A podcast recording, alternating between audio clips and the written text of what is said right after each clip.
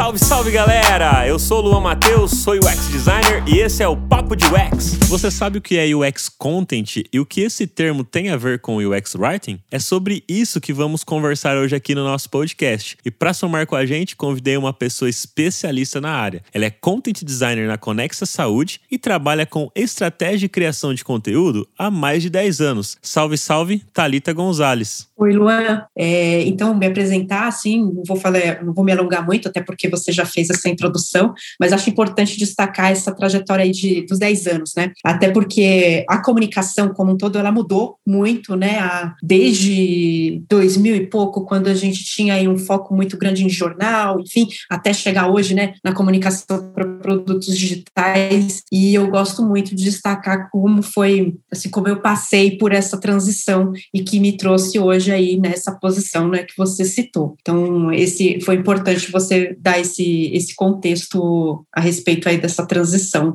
dos 10 anos. E galera, eu tenho uma outra novidade super legal para vocês. Para quem quer aprender UX design com lideranças de grandes empresas como Nubank, Edtech, Boa Vista e descobrir na prática erros e acertos dessas grandes empresas digitais, então você tem que conhecer agora a Terra, que é uma escola referência em educação no mercado digital e que já foi reconhecida pelo World Economic Forum e pelo Google for Startups por sua metodologia, inovação educacional e impacto positivo na vida das pessoas. Aproveita o incentivo que eles estão dando para todo mundo que está ouvindo aqui de 714 reais, e você vai conseguir aprender com as melhores práticas e metodologias de UX design do mercado.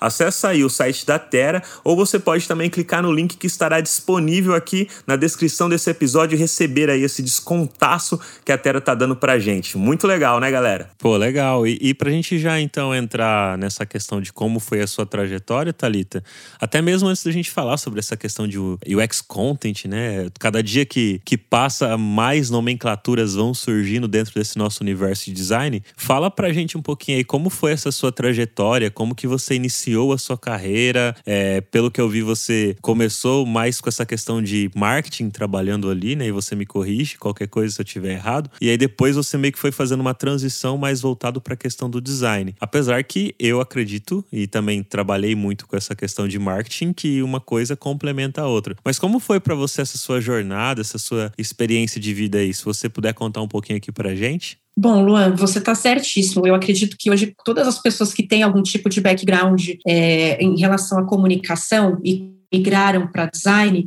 tem essa, é, essa vivência de marketing ou algum tipo de comunicação, né? Então, isso para mim é fundamental, foi fundamental nessa transição, porque acho que todo mundo hoje que é difícil você encontrar uma pessoa que começou ali como primeiro emprego como ex-writer, né? Ela teve ali uma vivência anterior. Eu pelo menos não conheço ninguém que começou assim do zero como ex-writer e não tinha um background anterior ali em comunicação. Mas da minha trajetória especificamente, eu vou dizer que contar para você que eu comecei no, em 2007, né, quando foi meu primeiro emprego assim relacionado à área de comunicação. E aí eu sempre vi, assim, com atenção, aquele movimento que a gente estava tendo aqui, não só no Brasil, mas no mundo todo, da, é, do, da chegada né, de redes sociais, como Twitter, né, lá em 2007, Facebook, aqui em meados de 2009, né, no Brasil. E eu via isso com uma certa atenção, pensando, putz, as pessoas se tornando protagonistas aí na criação de, de conteúdo, quando isso não era exatamente assim fomentado. E em 2011, eu tive a minha primeira experiência com criação de conteúdo digital,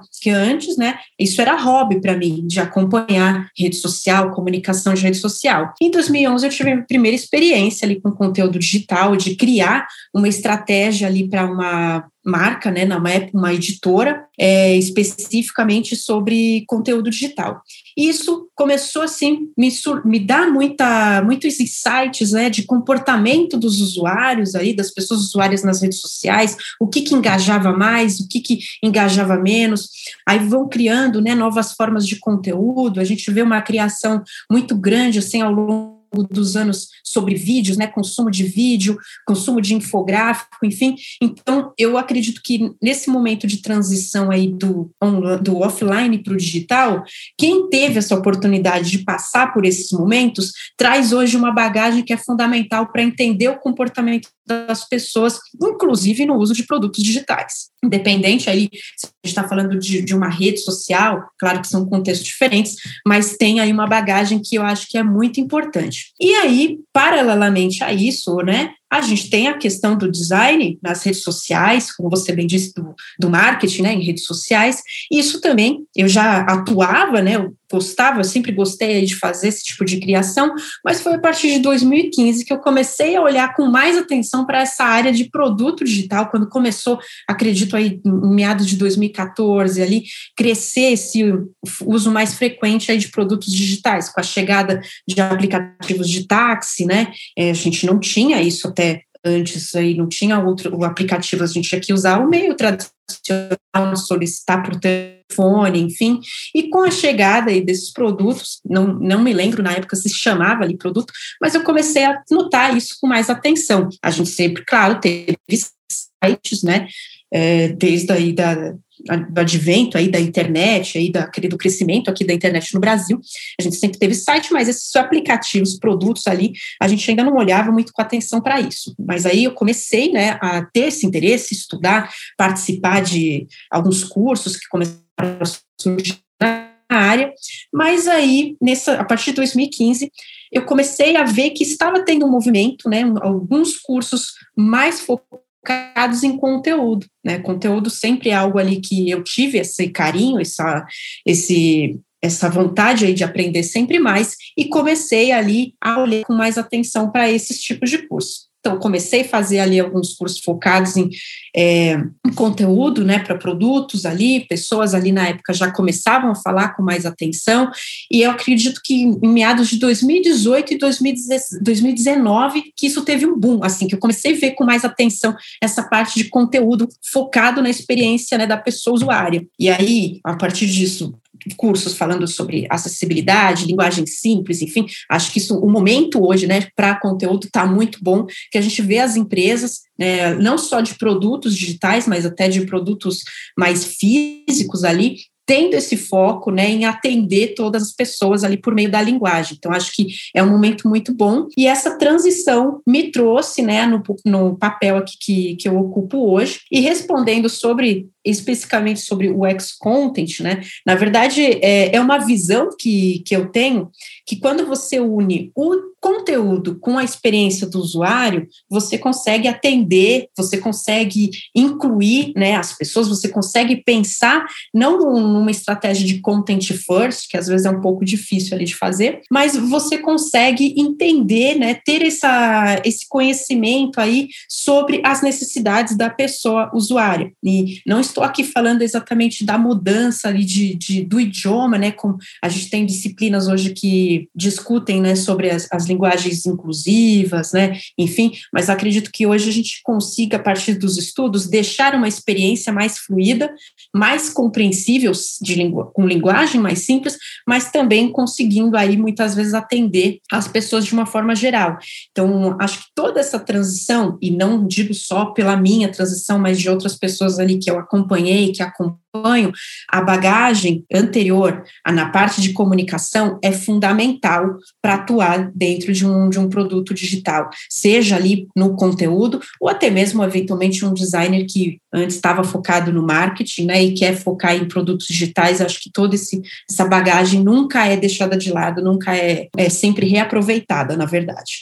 E, mais especificamente, né, quando a gente fala de UX, a gente, UX Writing, né, não é só, muitas vezes, fazer uma uma, um texto ali que é mais alegrinho, né, ou mais divertidinho, a gente sempre tem que focar ali, pô, a gente está resolvendo ali um problema da pessoa, a gente está conseguindo fazer com que ela conclua uma tarefa. No meu contexto hoje, como estou na área da saúde, eu levo muito em consideração e faço, né, com que a nossa equipe ali de conteúdo e dos próprios designers, né, é, tenham essa, essa, esse cuidado de pensar, putz, a pessoa pode estar com febre, a pessoa pode estar com dor, a pessoa pode estar com um problema grave ali, que eventualmente ela vai até precisar ir no atendimento presencial, mas se ela não precisar, se a gente conseguir resolver o problema dela aqui, a gente está conseguindo fazer com que ela acesse uma consulta, que ela consiga ter aí o, o receba, né, o seu, o, a sua prescrição, né, o, ou eventualmente um atestado que ela vai precisar ficar um pouquinho ali afastada, a gente está conseguindo fazer com que a pessoa cumpra assim essa jornada simples. Então, acho que essa é a minha preocupação, assim, como conteudista, né, como UX, pensando no todo e também, se eu precisar fazer um comunicado ali para o paciente, para o profissional de saúde, eu também vou conseguir, porque eu, além da experiência, eu tenho né, essa habilidade que eu trouxe aí da produção de conteúdo, de produzir focando sempre né, nas necessidades e no conteúdo que precisa despertar a atenção aí da pessoa usuária. Então, Luana, não sei se eu respondi exatamente a sua dúvida, mas acho que une a, a, a estratégia né, do, do produto, da usabilidade, da acessibilidade por meio das linguagens simples, com o, as necessidades ali da, do paciente, do profissional de saúde, ou qualquer tipo de pessoa usuária né, de, um, de um aplicativo ou de um produto digital. Maravilha, Talita. Isso foi muito bom que você falou, essa sua bagagem, experiência com relação ao marketing, como você atuava, principalmente com relação a conteúdo, mas também outras áreas que a pessoa atua dentro do marketing, às vezes está migrando para UX e tem dúvidas de como fazer essa relação, né, esse match entre ter trabalhado com marketing e agora trabalhar focado na questão do design de experiência do usuário. E, e você é um exemplo vivo disso, de que foi possível fazer essa transição e que você hoje está atuando com isso, que você traz muito dessa sua bagagem bagagem, experiência, história de vida profissional atuando hoje dentro de um time focado nessa questão de conteúdo. E assim, é, você falou aí é, sobre conteúdo, sobre o X-Writing. Qual que é a diferença ou, ou, a semelhança entre uma coisa ou outra? Ou as duas são a mesma, a mesma coisa e só muda a palavra? Porque hoje em dia, como eu falei, cada dia que passa, mais termos vão surgindo. E aí, assim, o que eu percebo é a galera que tá vindo agora para a área de design, principalmente questão de UX, fica muito muito confusa. E é natural essa confusão, porque, meu, você tá estudando uma coisa hoje. Ah, tava bem focado ali há uns em 2020, 2019, falando muito sobre o X-Write, o X-Write, o X-Write. Aí agora, do nada, começa o X-Content, o X-Content, o X-Content. Aí a galera fica, meu, e aí, o que, que é uma coisa, o que, que é outra? Então eu gostaria de ouvir aí a sua opinião e a sua visão a respeito disso. O X-Content é o mesmo que o X-Writing? Como que isso funciona? Basicamente, sim, Luan. E aí, é, faço até uma licença poética, né, na verdade, aí sobre o X-Content, porque foi uma necessidade que eu, particularmente, via de como a gente une um conteúdo mais denso, além das fraseologias de um produto digital, o, com as necessidades ali da pessoa usuária. Né? Então, realmente, a gente, a maioria, das vagas ali que a gente vê no mercado, ou ela está focada para content design, ou ela está focada para o X-Write, né? No fundo, assim, é, eu acredito que tem algumas diferenças ali, em sutis, mas são pessoas ali, né, pessoas que, que estão focadas em conteúdo e com, do ponto de vista de usabilidade, que vão conseguir fazer as duas, cada função, assim, de forma primorosa, assim, não teria diferenciação. Mas a diferença que eu vejo, assim, é, no, no, no X-Content, é uma, um misto aí do content design com a usabilidade. Que aí, é, recentemente eu estava até lendo um artigo falando que o content design muitas vezes ele tem que pensar além do conteúdo. Né? Ele tem que pensar ali na estrutura de uma tela, na estrutura de um de, de, algo até que não seja digital, né? seja assim mais gráfico ali. Ele tem que pensar nesse, nessa arquitetura né, da informação. Né? Mas eu particularmente eu acho que o tanto o X-Content ou o X-Write, né, e como você disse, todas as nomenclaturas que a gente vê surgindo na área de escrita, né, voltada para o usuário, é, alguma, pelo menos uma noção, algum conhecimento você tem tem que ter ali sobre é, arquitetura da informação, né, taxonomia, enfim, é, eu vejo às vezes no curso, no, em alguns cursos você aborda isso, mas no dia a dia, às vezes, é, realmente não vai ser tão frequente o seu uso, mas que é importante você entender ali a estrutura, né, o que, que vem primeiro numa, numa hierarquia de informações. Isso, no meu ponto de vista, não é nem algo que a gente vê em produto, mas em conteúdo a gente tem, né, a gente, pessoas ali que fizeram faculdade faculdade de jornalismo, de comunicação como um todo, aprendem, né? Vem ali na faculdade aquela estrutura, né? De que você tem que fazer um lead direitinho. E aqui eu acho que no produto você consegue aplicar isso de uma forma muito semelhante também. Então, na prática, não é que há diferenças. Eu acredito que há contextos de uso diferentes. Muitas vezes, uma pessoa, dependendo da empresa, né? Aí onde ela está inserida ali, ela vai focar apenas na escrita focada para o produto digital. Mas, se necessário, ela também vai ser acionada para fazer um, algum tipo de comunicado ali. Não estou nem falando de e-mail marketing, tá, Luan? Mas, assim, algum tipo de. Até release notes, por exemplo, né? Então, eu, por isso que eu gosto de, quando eu falo o X-Content, no meu ponto de vista, né, de, de Thalita aqui, eu acho que a gente consegue abranger mais coisas além do que a escrita focada 100% apenas né, na pessoa usuária. E quando a gente fala de um contexto um pouco englobando um pouco mais de, de funções. Sim, perfeito. É, na minha visão, quando eu escuto essa palavra ou eu leio, né, UX Content, me vem na cabeça assim, poxa, content de conteúdo mesmo, então de tudo, desde pensar na experiência que a pessoa vai ter navegando, por exemplo, no aplicativo e ver um vídeo, ver uma imagem, ver um ícone, ver o texto também em si. Já quando eu leio UX Writing, me dá a sensação, e você me corrige, Thalita, se eu estiver errado com isso, que é apenas mais o texto sabe? Como se fosse tipo uma função que você vai olhar mais pro texto e não tanto, por exemplo, ah, se tiver um vídeo, uma imagem ou um ícone. Parece que a pessoa fica mais cá escrita em si. A, apesar de eu saber que o X-Writing também engloba a questão do conteúdo. Então eu até entendo esse lance de ter surgido uma palavra nova, né, de content para englobar toda essa cadeia de experiência relacionada com o conteúdo, é, com o ícone, com uma imagem, com um vídeo, com o texto, e não apenas o texto, até mesmo para as pessoas entenderem isso, sabe? A minha visão e sensação quando eu leio essas duas palavras, eu me dá esse entendimento, sabe? É basicamente isso, Luan. E aí, não é que existe é, um certo ou errado, né, nesse sentido. Às vezes, muito é, do perfil, tanto da pessoa, né, ou da empresa, e do contexto onde ela está inserida. Né? Há pessoas que vão ter uma, uma como ex-writers, que vão ter assim uma facilidade muito grande até de notar se o contraste de um botão, o contraste de uma tag, de um chip, por exemplo, estão adequados ali, é, eventualmente até pelo, é, geralmente vamos falar de um design system, né? Existem algumas coisas ali que precisam ser melhoradas às vezes em design system, enfim, e tem o X-Writes que vão bater o olho e falar, putz, mas ó, isso aqui pode ser melhorado, porque o contraste não sei o quê. Não é uma regra, não é algo assim que é fundamental, não é esse o principal, passa longe de ser o principal entregável de um, de um né? Ele tem que, de fato, olhar ali para a experiência por meio do conteúdo, mas principalmente, deixando bem claro, né, quando a gente fala não é a revisão, né? Eu acho que isso até é algo que, que uma pessoa chega, né? A primeira experiência de, de UX Writing de uma pessoa, né? Da primeira experiência de uma pessoa ali numa empresa, muitas vezes ela vai começar com aquelas tarefas ah, faz uma revisão para mim desse texto tal. Isso para a pessoa muitas vezes é frustrante, porque a revisão é um trabalho, é uma consequência do trabalho de UX Writer. Né? A gente não está falando que uh, o trabalho de UX Writer não é o trabalho de um revisor, é consequência. Ele tem que olhar para aquela experiência e o quanto mais contexto ele tiver sobre aquele fluxo, sobre aquela jornada, melhor para ele tanto criar né, as fraseologias e avaliar se aquele fluxo realmente está fazendo sentido.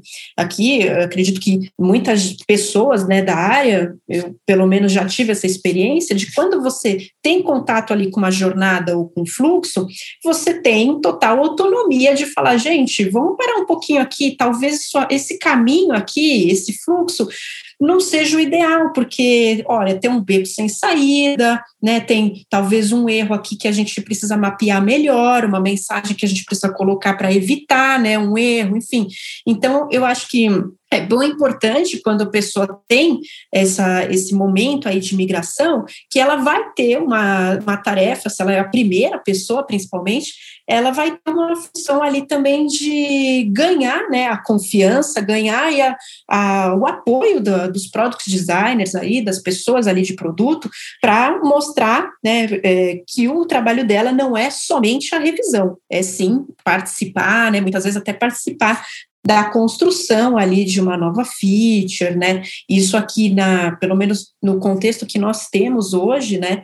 E eu digo isso porque Luan, eu fui realmente a primeira pessoa ali de conteúdo para produto, né? Que chegou hoje na no contexto onde eu estou na Conexa, né? Que é uma plataforma de telemedicina que atende ali não só Brasil, mas também e agora com as, as outras pessoas né, que, que atuam nessa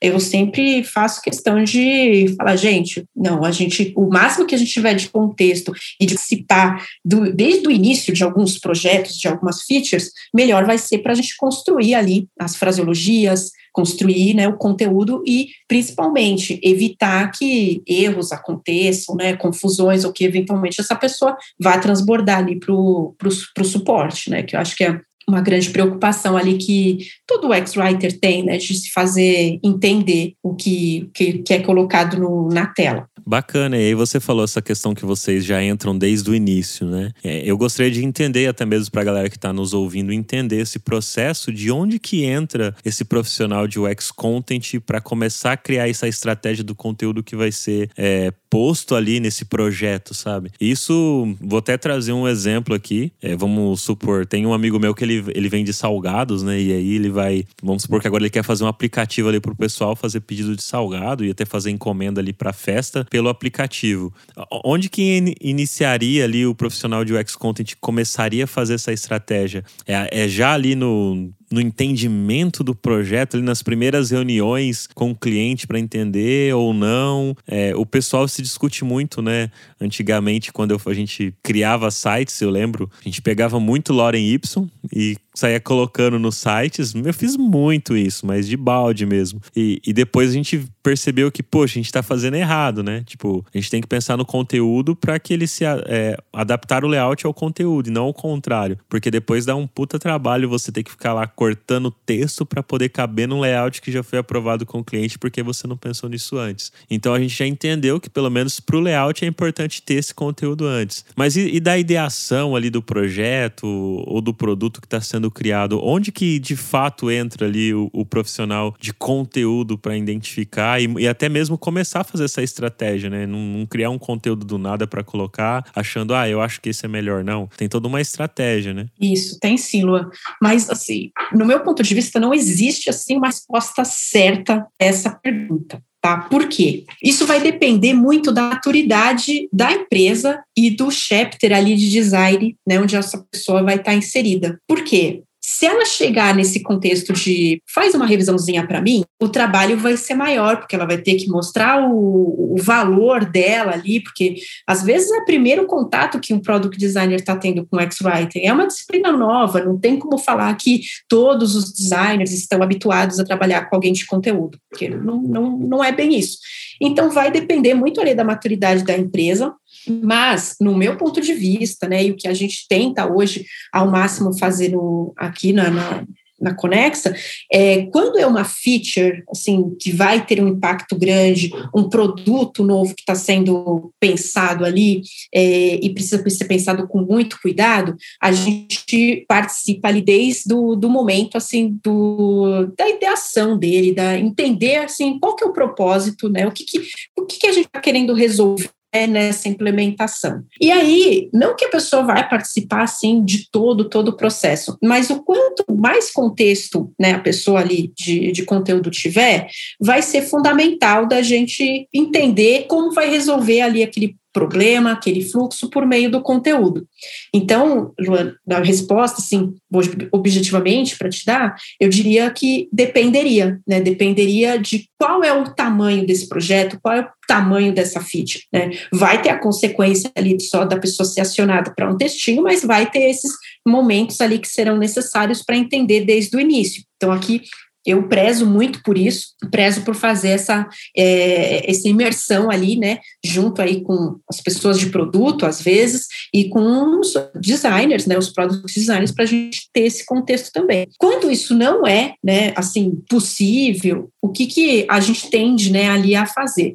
Aí a gente entra nessa parte ali ainda, né, da, da ideação aí, né? É, para entender um pouquinho o que está sendo pensado, o que, que vai ser feito, né? Se, se vai ser eventualmente é, é algo que vai uma experiência web, uma experiência que do, de aplicativo, enfim, a gente tende a participar assim, desse momento para ver quais serão as nossas é, necessidades em relação a texto. Aí é um trabalho muito em conjunto, né, que a gente, aqui, pelo menos nesse contexto que, que eu te falei, de o ex-writer, né, o ex-content e o product designer atuarem em conjunto. Então, eventualmente tem um fluxo, né, que é o, o, bruto ali, digamos.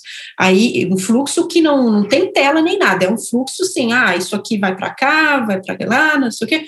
Então, a partir desse momento, a gente e tenta ao máximo estar tá presente para ajudar também né, nessa elaboração aí do, das fraseologias a partir desse trabalho de colaboração com o product designer. Então, acredito que tudo vai depender ali, mas no meu ponto de vista, para você traçar né, esse, essa estratégia de conteúdo, o quanto mais iniciante o projeto estiver, melhor vai ser. Que aí você, e, e também, claro, é importante você dar aí os feedbacks a respeito sobre essa feature, esse projeto, esse produto, né? Da sua percepção, que Aí, assim, pode ser que eu esteja puxando um pouquinho a, a sardinha ali para o lado de conteúdo, mas, assim, eu vejo que muitas vezes a pessoa mais informada sobre um projeto, sobre um feature, sobre um produto, vai ser a pessoa de conteúdo. Porque se ela não conhece ah, parcialmente, assim, mais de 80% do fluxo, é muito difícil assim dela conseguir é, criar né toda aí a, uma comunicação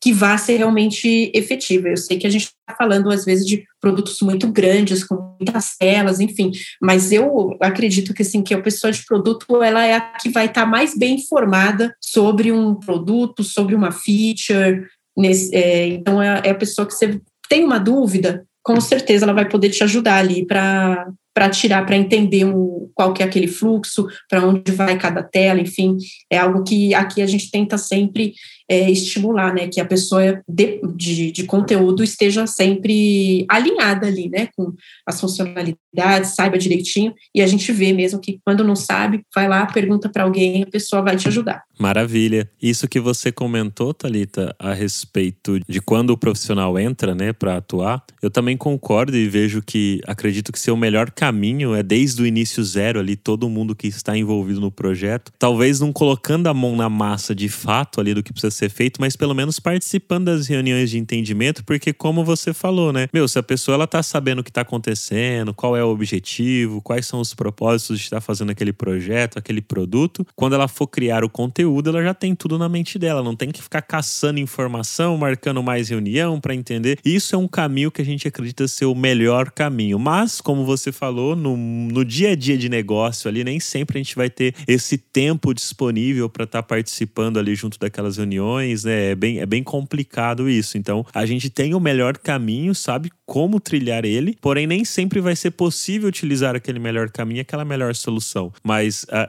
eu sempre gosto de falar que a melhor solução é aquela disponível que a gente tem naquele momento, né? Então, se a gente tem nesse momento menos tempo, menos pessoas e recursos para poder ir para o melhor, que a gente sabe o que é, o melhor é aquilo que está disponível. Então vamos fazer o melhor que está disponível nesse momento, sabendo que existe um outro caminho que é melhor ainda, só que a gente não tem os recursos necessários para atingir aquilo. Então tem menos tempo, não vai dar, faz o melhor, o, o, alternativo ali, que também é um bom caminho dentro do que está disponível naquele momento. E aí, Thalita, falando um pouco sobre essa questão da, da estratégia, como é que é feito essa estratégia, né? Como é que é feito os processos dentro para se criar esse conteúdo que vai para um aplicativo e você puder até trazer um exemplo real aí da, da, da Conexa, se claro você puder estar tá tá divulgando algo assim, porque muita gente que tá vindo pro UX ou quem já atua hoje, por exemplo, para desenhar tela, sabe muito bem quais são os processos ali para desenhar tela, né? Ah, eu vou fazer uma jornada do usuário para entender, vou criar uma persona, aí eu vou lá, vou começar a fazer uns wireframes, depois eu vou pro Figma, começo a fazer o protótipo, enfim, beleza. E com conteúdo, por onde que se começa? Qual que é o, o início zero ali de um processo para se criar os conteúdos e até mesmo chegar nessa definição. Poxa, aqui é melhor um vídeo. Não, aqui é melhor uma imagem. Sabe? Como é que se chega nisso?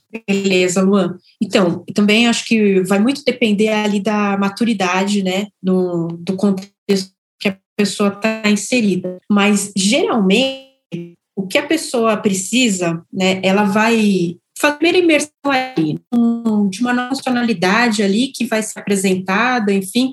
Bom, ela precisa entender isso ali com os stakeholders, né? Então, aí por isso que é a importância de participar desde o início ali, para ela ter esse contexto. Acho que fundamental também é fazer uma pesquisa, né, um benchmark, para entender como a gente tem outras empresas, outros produtos, né, que têm esse, essa funcionalidade semelhante à nossa, né? Então, entender como que é esse comportamento ali, como que se comunica, né, essa, essa nova funcionalidade nesse produto. Usar, né, porque eu gosto muito de falar um pouquinho daquele livro do Hobby como um artista, né, que, que tem muita coisa aí que a gente fala que às vezes na arte ali, né, se copia, enfim, mas eu acho que nesse, nessa sua pergunta cabe bem. É, muitas vezes a gente não sai do zero, né, a gente tem ali é, contextos que a gente pode utilizar no nosso, né, não copiar, evidentemente, mas entender como que é ali a comunicação, uma estratégia de conteúdo de um, eventualmente, um concorrente, de algo ali que a gente tenha como semelhante, né. Então, você vai agrupando ali as suas informações, você tem o contexto ali dos seus stakeholders, né, o direcionamento ali sobre o, o que, que principalmente o que, que é quer passar, né, o que a gente precisa passar por meio da comunicação.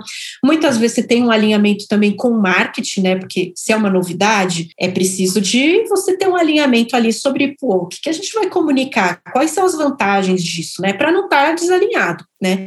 Então precisa aí ter um, às vezes, né, um contato aí com a área, né, o time de marketing, principalmente se não tiver é, tem muitas empresas que o marketing de produto não fica exatamente né, com o produto, não existe essa área, na verdade, então você tem que fazer esse alinhamento. E aí, acho que você pega né, essas informações e aí você começa a passar ali a sua estratégia. Lembrando né, que toda estratégia ali, ela também, no final das contas, ela precisa ter métricas, né? O que, que eu vou medir ali com o meu conteúdo? Né? Que eu acho que isso também é algo que não comentei no início, mas o X-Writer também ele tem que olhar para métricas, né? Então, se eu estou criando uma estratégia zero, eu preciso saber o que eu estou comunicando, por quê, como e o que eu quero atingir né, com aquilo e como que eu vou acompanhar se aquela comunicação está sendo efetiva. Então, acho que passa por esses momentos aí de, de definição sobre o que eu quero comunicar, além desses alinhamentos ali com o marketing, o benchmark, benchmark com, com outras plataformas, mas eu acho que assim, o X-Writer ele vai ter autonomia né, o X-Content vai ter autonomia para traçar ali esse, essa estratégia. E aí, esse, essa definição sobre, putz, aqui, será que é melhor uma imagem, um infográfico, um vídeo? Aí vai também, tem muito alinhado com o estudo do comportamento da pessoa usuária né, usando ali a, a, plataforma. Eu sei que hoje, às vezes, é muito difícil você ter acesso a tudo isso, porque às vezes tudo é para ontem, né? Mas no, no caso do conteúdo, eu acho que a pessoa é, de, de conteúdo, ela tem já um olhar ali para entender o comportamento ali da pessoa usuária. E tudo vai depender, claro, do contexto. Eu gosto, assim, de pensar que muitas vezes um produto, se vamos dizer os produtos mais básicos, assim, de delivery ou até de pedido aí de transporte ou de táxi, a gente está reunindo muitas vezes pessoas de gerações diferentes. A gente está reunindo pessoas que não, não, que há anos precisavam usar o telefone, né, telefone ainda, não estou falando do telefone tão simples que a gente tinha na, na casa na nossa época assim de, de adolescente, mas pessoas ali o telefone não era tão acessível, que precisava de um, de um orelhão.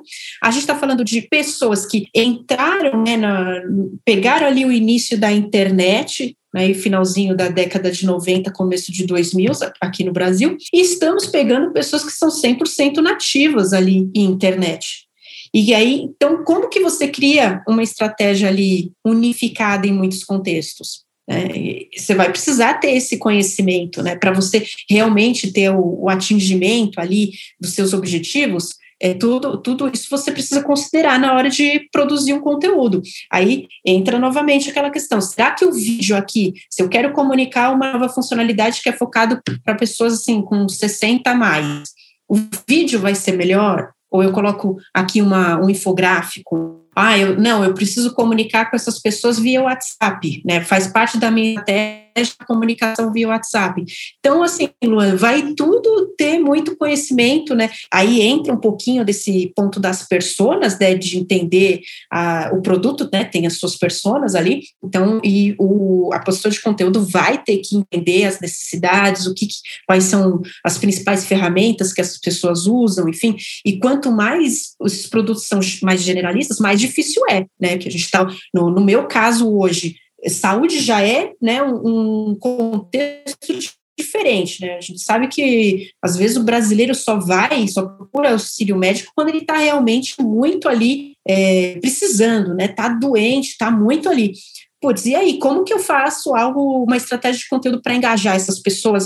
Se elas, não, eu não estou precisando de uma consulta, por que, que eu vou fazer uma consulta? Então, tem todo ali um contexto de você analisar problema, solução, as características da pessoa, a necessidade, enfim. É um trabalho que, não vou dizer que tem uma receita certa, tá, Luan? Porque eu, eu, particularmente acredito que não há, mas tudo vai depender ali das suas adaptações, do contexto que você vai precisar fazer para atingir. É, esse objetivo, mas principalmente acompanhar, sim, métricas, né? Não só dessa, de uma estratégia, mas até mesmo da, do, do, do content, né? do botão da lei ou ali do botão que você coloca para ver se as pessoas estão entendendo, se aquilo está sendo efetivo. É muito, porque por isso que eu falo da bagagem do marketing. O marketing, muitas vezes, você está pensando em conversão, né? Você está pensando, às vezes, em venda, em, em, levar é, é, tráfego ali para um site. No, no conteúdo pra, voltado para produto, não é diferente. A gente também está esperando uma ação né, feita ali pela pessoa usuária. A diferença é que a gente na prática tem que pensar mais ali no contexto dela, evitar erros. Aí eu gosto muito de trazer Luan, o contexto das heurísticas né, de, de Nielsen também, porque se aplica completamente, a, a, a maioria delas se aplica muito ali a conteúdo também, não é só design, as leis ali de, de UX também você consegue aplicar na, em conteúdo. Então, assim, é, é, é um grande, é um grande guarda-chuva ali de, de coisas, né, que você, de ferramentas que você pode utilizar para tratar, para tra, traçar, né, essa estratégia. No meu ponto de vista, não há uma receita correta você vai ter ali a habilidade, né? Isso você ganha com o tempo de adaptar a cada situação. Ou seja, é importante conhecer ali as ferramentas e saber qual o momento certo de aplicá-las, como você comentou, né? Perfeito. E só para deixar claro para o pessoal que está nos ouvindo, pode ser que tenha pessoas mais novas nos ouvindo aqui, né? E não saiba o que é um orelhão, né? A hora que você comentou sobre orelhão, eu acredito que possa ter pessoas mais novas, como eu falei, que não sabem. Orelhão, gente, para quem não sabe, era como se fosse o teu celular, só que plugado, né? Tipo, colocado num como que a gente vai descrever agora? No que parecia uma orelha, uma orelha grande mesmo, assim, em locais públicos, que você conseguia ir lá. E eu sou da época ainda que tinha ficha antes de virar o cartão, sabe? E eram umas fichinhas, parecia uma moeda a ficha, e você colocava a ficha lá, ela durava um tempo, eu não me recordo agora quanto tempo é, e você podia ligar para alguém. Só que tinha um porém, né? Às vezes, se você ligava e a pessoa não atendia, você perde, podia perder aquela ficha ali, porque ela vai contando o tempo, ela não contabilizava só quando a pessoa atendia, contabilizava desde o momento que você colocava ali. E, e aí, depois da ficha, virou os cartões telefônicos. O pessoal, eu até colecionava, não sei se você também colecionava cartão telefônico. Eu também também, Luan, também. É verdade, eu também. Tinha vários cartões, era bem legal. E assim, foi uma época muito bacana. Hoje em dia, que nem eu falo, eu acredito que quem nasceu de 2010 para cá, eu acho que nem eu acho que nem sabe realmente o que, que era um orelhão, né? Tipo, mas joga no Google aí que vocês vão ver que era, que era bem interessante. É verdade. E aconselho até procurar a história assim do, do orelhão, porque é bem interessante assim o, que, o design do orelhão ali, como foi criado, enfim. Se eu não me engano, até ganhou prêmio de, de, de, de design. Foi uma. Não sei se foi uma arquiteta, uma design, assim. A história é bem legal. Pô, que legal, essa de ter ganhado o prêmio eu não sabia. Eu, eu sei que várias vezes, para não tomar aquela chuvinha, o sereninho, a chuvinha mais fina, eu ficava debaixo de um orelhão, assim, me protegendo. Agora não. eu acho que eu nunca mais vi um orelhão pela rua, viu? Acho que eles devem ter arrancado todos, né? É, faz. Eu acho que devem ter, assim, shopping. Tem umas áreas ali que eles deixaram perto, assim, pelo menos, eu, eu acho que tem assim, numas áreas do solo, assim, para as pessoas usarem rapidamente, assim. Mas, assim, não é mais tão frequente como a gente via na rua, não. que legal. E, e Thalita, vamos agora pensar em uma pessoa que está ouvindo aqui esse episódio, gostou dessa ideia de trabalhar e focar só com isso. Ela já é designer numa empresa, só que ela trabalha sozinha. Como que ela pode fazer para gerar valor com relação a essa questão de conteúdo, sabe? Porque é, como você falou e como a gente está discutindo aqui, é uma disciplina nova ainda, né? Para as empresas e tudo mais. E às vezes tem essa dificuldade até de mostrar o valor do design como, como um todo ali para a empresa. Agora imagina mostrar um valor onde você vai dedicar um tempo para pensar só no conteúdo, sabe? A gente tá ligado que tem muitos empresários e diretores que não entendem disso e às vezes ele vai falar: não, não precisa desse tempo, não, vai lá, só escreve qualquer coisa aí, o usuário vai entender, tem que ficar uma tela bonita e não sei o que lá. E a gente sabe que essa é a realidade e não julgando até mesmo essas pessoas porque é por falta de conhecimento mesmo, né? Às vezes a gente tem falta de conhecimento em alguma área, sei lá, vamos supor, mecânica, a gente leva o nosso carro para arrumar e fala: pô, mas é só apertar um parafuso, não é? Porque você tá me cobrando tudo isso? A gente, como pessoa, a gente acaba tendo esse pré-julgamento que é errado e a gente tem que valorizar a, a, profissão do outro ali, né?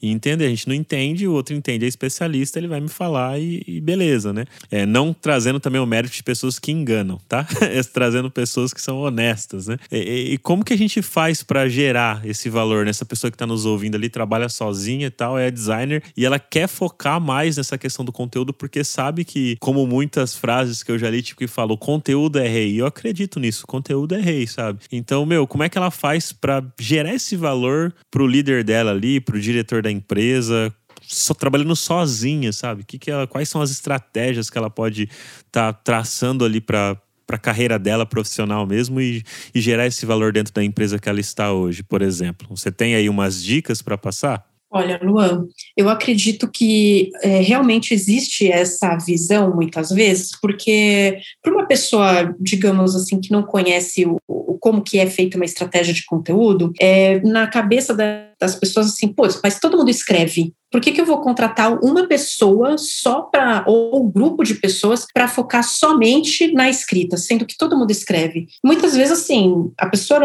é, com esse pensamento, ela não está muito preocupada se a frase vai estar tá faltando crase, se vai estar tá faltando ponto final, enfim, de fato, a pessoa com esse tipo de pensamento, ela não está muito preocupada, ela está resolvendo ali o problema dela de não, qualquer pessoa pode escrever aqui. Mas eu ac acredito que a pessoa que tem esse interesse, né, seja ela para fazer uma migração ou que já tem esse, essa preocupação, eu acho que ela tem que sim é, fazer aí um, um, estudo, né, seja por meio de cursos, né, a gente tem livros também muito, muito interessantes, assim, assim, muito famoso, né, o Redação Estratégica para UX, da Torrey, né, é, embora, claro, a gente tem que ter um cuidado ali de aplicar o contexto aqui no, no Brasil, porque o contexto dela ali é 100% né, norte-americano, enfim, mas eu acho que ali, é, numa, numa leitura, até no próprio Medium, a gente tem bastante coisa sobre isso, que ressalta sobre como a gente consegue guiar a pessoa usuária para ela complementar uma tarefa. O design, como falou, bonito, é legal. Mas eh, se a gente pensar só nisso, a gente está excluindo até pessoas que têm algum tipo de deficiência visual, porque ela não vai ver o, a tela bonita. Se é, se é uma pessoa que tem uma deficiência, ela vai visual, claro, ela vai precisar de um leitor de tela.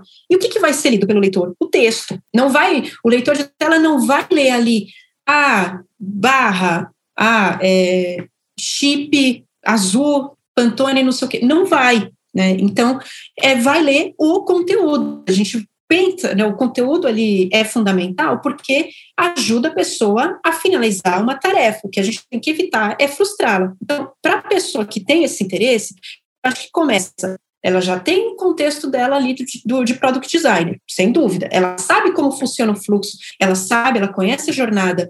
E se eu quero, né, se eu estou no caso dessa pessoa e eu quero melhorar a jornada por meio do conteúdo, eu começo a fazer esses cursos, né? Tem cursos aí muito bons aí para serem feitos, né? não, não, vou citar aqui todos os nomes, mas isso é muito fácil de encontrar, tanto pelo próprio LinkedIn ou de procurar em escolas que são mais voltadas aí a design, né, a product design. A gente tem livros ali muito bom, tem eventos gratuitos muito bons aí que a gente consegue, é, como o seu podcast, Luan, é gratuito, né? Então tem muito conteúdo sobre isso, tem conteúdo no YouTube.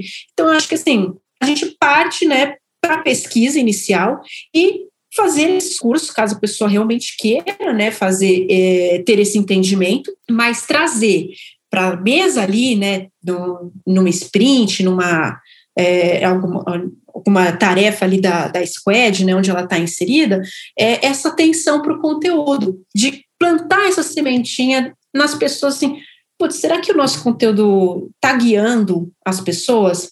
e aí entra aquela parte de como a gente valida né, o conteúdo. Se as pessoas têm um funil e tem aqui um obstáculo, o que está acontecendo nessa tela? Por que, que não? Por que, que as pessoas não estão ela ou elas estão cancelando, desistindo ali? O que está acontecendo? Aí você começa, né, ir ali sites para entender vezes pode ser realmente um design, eventualmente o botão ali não está claro, às vezes é a lei que não está claro. Né? É uma ação que a gente imagina que tem que ser feita, mas na cabeça ali da pessoa usuária não é aquela ação, não é aquele verbo né, que, tem, que tem que ser utilizado. Então, acho que vai muito ali, é, Luan, da pessoa realmente ter esse cuidado, fazer os estudos, enfim, né? E aí é, ela, ela aprofundando, né, tendo referências e referências eu digo, né? É, eu acho que não só como ex-writers, mas qualquer pessoa da área de design, muitas vezes na, na parte de fotos ali do celular, tem mais print de tela do que de foto, né? Então, porque a pessoa vai vendo ali fluxos, vai vendo aplicativos que, putz, olha, isso aqui eu posso aplicar na, no meu contexto, deixa eu fazer um print aqui. E vai criando esse repositório aí, né, de um benchmark informal, claro que pode fazer um benchmark formal também, mas eu acho que, assim, a gente tem contextos ali que a gente pode qualquer pessoa né, pode se aprofundar no, nesse tema, né, com muitos conteúdos gratuitos. Né, como eu falei, tem gente no LinkedIn que faz conteúdo gratuito muito bom, né, que gosta ali de ajudar.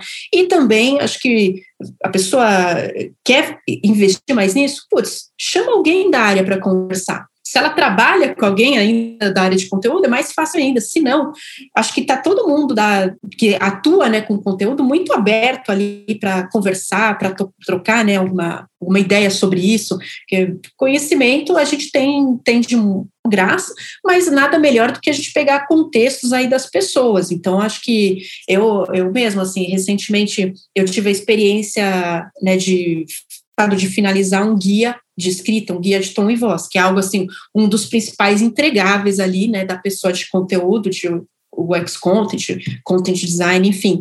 E eu decidi compartilhar um pouco das minhas percepções sobre aquela, aquela atividade. E foi muito legal de receber feedbacks ali de pessoas falando, poxa, mas sim, eu achava que era tão complexo fazer isso e você deixou de um jeito mais simples. E eu fui conversar, né, com duas ou três pessoas a respeito disso, explicar que foi a experiência, que às vezes, assim, o que a gente só precisa é trocar conhecimento, e entre nós, assim, acho que a comunidade tem muita gente só capacitada, mas disponível ali para isso, né, para fazer algum tipo de mentoria. Então, acho que vai muito aí nessa, nessa troca, né, de, de informações.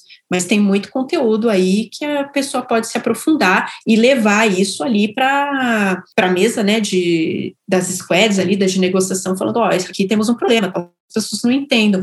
E aí ela vai né, criando novas habilidades aí de pesquisa. Pesquisa também é uma habilidade né, de UX Write para a gente falar com os usuários e ver se, como eu falei, tem um funil ali. Será que esse, esse, esse botão está fazendo sentido? Será que as pessoas estão entendendo? Vão pegar feedback ali das pessoas. E aí eu acho que o UX Writing tem total habilidade também de, de pegar esse contexto e aplicar ali de melhorias junto né, com product designers, enfim, mas tudo na base aí da, da conversa, do, da troca de conhecimento, acho que dá certo sim. Muito boas suas dicas, viu, Talita? E aí, deixa eu te perguntar, muitas pessoas que estão vindo, por exemplo, como você que veio do marketing, vejo também pessoas e profissionais vindo da área de jornalismo, né? Tipo, para essa questão de UX content. É, é necessário ter essas profissões para vir para UX content ou pode ser qualquer tipo de background consiga trabalhar como um profissional aí de UX content design e tudo mais? Como que você enxerga essa relação? Até mesmo porque eu já vi pessoas, é, arquitetos, arquitetas vindo para a área de design, trabalhando como product designers, né? E só que agora específico para UX content, por exemplo, eu vejo muito essa relação, né? Jornalismo, marketing. É necessário ter isso para vir ou não? Como que você enxerga isso até mesmo para o pessoal que está nos ouvindo aqui poder ter uma base, falar, nossa, eu vou ter que fazer jornalismo, ah, eu vou ter que fazer marketing primeiro, ou não, a pessoa às vezes não, não tem nenhuma faculdade, quer decidir qual faculdade fazer e quer seguir carreira como UX Content, o que, que ela faz, sabe? Luan, eu não acho, não, não, não acredito que o background somente na área de comunicação seja fundamental aí para fazer uma migração, para atuar nessa área. Eu acho que qualquer profissão, qualquer pessoa pode desenvolver essas habilidades, né? É, o que eu acredito, quem tem um background de comunicação, já está com um pezinho ali, porque fica mais fácil, porque tem o contexto sabe como funciona, né? Tem também funil de conversão ali em marketing. Em jornalismo é um pouquinho mais diferente, né? Porque você tem a, a parte ali mais é, focada em notícias, assim, a construção, né, do conteúdo é um pouquinho diferente, mas também não é nada que seja difícil ou impossível ali de, de aprender. O que eu recomendo, assim, e aí eu digo por experiência própria, que me ajudou muito, paralelamente aos cursos e leituras que eu fui fazendo, também, eu não me sentia é, completamente pronta de falar, putz, a partir de amanhã eu não quero mais trabalhar com marketing, eu vou trabalhar somente com o produto, vou trabalhar no produto digital. Eu, eu mesma tinha uma autocrítica grande em relação a mim, assim, que queria, em verdade, entender o máximo que eu pudesse sobre é, conteúdo focado para produto, antes aí de eu me sentir à vontade de fazer a transição. Mas, paralelamente, e aí é uma coisa que fez total sentido, talvez para as outras pessoas não faça, mas eu também é, achei muito bom, muito produtivo fazer cursos na área de, de design de produto. Porque no meu background, tem assim, eu a designer do Photoshop, do Illustrator, ali quando a gente passa por um produto aí, por exemplo, hoje em dia, né, assim, a maioria usa Figma, enfim, eu não tinha esse conhecimento. Hoje eu tenho. Então, eu recomendo muito ali que a pessoa, se ela tem interesse também, né, porque às vezes a pessoa não tem mesmo interesse, mas para mim facilitou muito. Por quê? Não é, novamente, via de regra, mas para mim funcionou porque eu tive contato né, com o design system.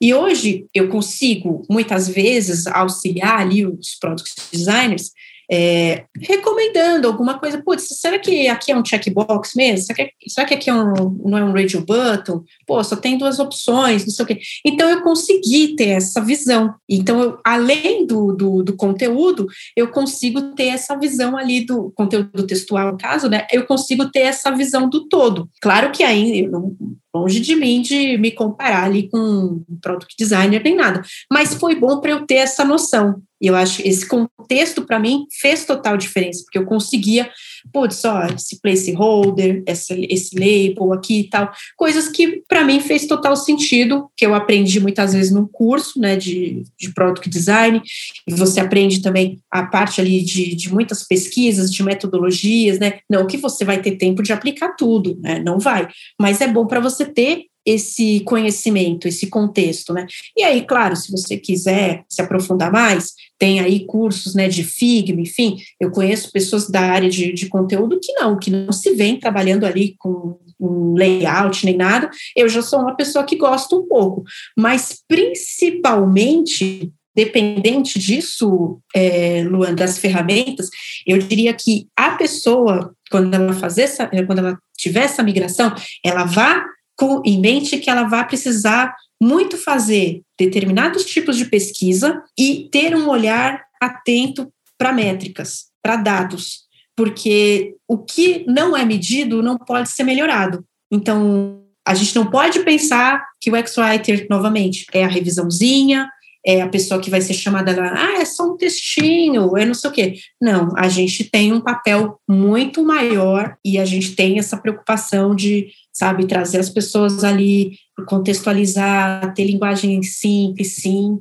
totalmente acessível, mas também pensar nas métricas, se a gente, se aquele conteúdo está convertendo, se a gente está fazendo a pessoa concluir a tarefa dela, evitando erros, enfim. Então tem métricas, dados e também evitando, né, eventualmente um transporte, um transbordo dessa pessoa para suporte, né? Claro que às vezes é impossível, tem coisas que não dependem só de conteúdo, mas para mim acho que é fundamental você ter o, o conhecimento da disciplina e um olhar atento ali para métricas e, e dados e a pesquisa. Talita, muito obrigado pelo papo. E eu gostaria de deixar agora o espaço para você divulgar aí suas redes sociais, LinkedIn, artigo no Medium, Instagram, qualquer coisa que você quiser divulgar, fique à vontade, o espaço é todo seu. Obrigada, Luan. Então, agradeço também aí pelo espaço, né? É, e é muito legal levar a voz, né, do, do X-Writing aí para o papo de UX, né? Acho que é fundamental. Mas, assim, quem quiser, assim, estou disposta aí à disposição também, caso alguém queira trocar alguma, algum papo em relação a isso, né? Pode me procurar aqui no LinkedIn, eu estou como Talita Gonzalez, né? Então, Uh, hoje também eu atuo né, como design lead aqui do, do chapter de design, mas ainda meu foco né, ali é na parte de, de conteúdo. E também eu escrevo né, aqui na, na comunidade do Medium, né, para o X Collective Brasil, e aí também pode me procurar. Estou também como Talita Gonzalez lá. Então, eu escrevo, gostaria de escrever com mais recorrência, mas eu tento né, estar tá sempre presente e estou à disposição aí para quem quiser bater um papo, conhecer um pouquinho mais da disciplina, no que eu puder ajudar aí, seja em transição uh, de carreira, enfim, né, porque já vivi aí na pele um pouquinho disso, então estou por aqui. Maravilha, muito obrigado mais uma vez, Talita. E você comentou a respeito das heurísticas de Nielsen. O Papo de UX tem lá no nosso Instagram o link na bio que você pode clicar, deixar o seu e-mail e receber um e-book gratuito sobre as 10 heurísticas de Nielsen ali, as aplicações e para você estar tá estudando um pouquinho mais a respeito desse assunto. E para quem gosta do Papo de UX e gostaria de estar contribuindo de alguma forma com a gente, a gente tem o nosso Pix, que é pix@papodeux.com.br você pode doar e contribuir qualquer valor que você quiser quiser. Muito obrigado para quem quiser ouvir mais assuntos a respeito de UX Content, UX Write, é, desse universo gigante relacionado de design de experiência do usuário, é só mandar uma mensagem lá para mim no nosso Instagram, arroba Papo de UX, e podem também é, colocar ali as suas indicações de profissionais que vocês gostariam de estar ouvindo aqui, trocando uma ideia comigo no Papo de UX. É isso aí, valeu, muito obrigado e até o próximo episódio.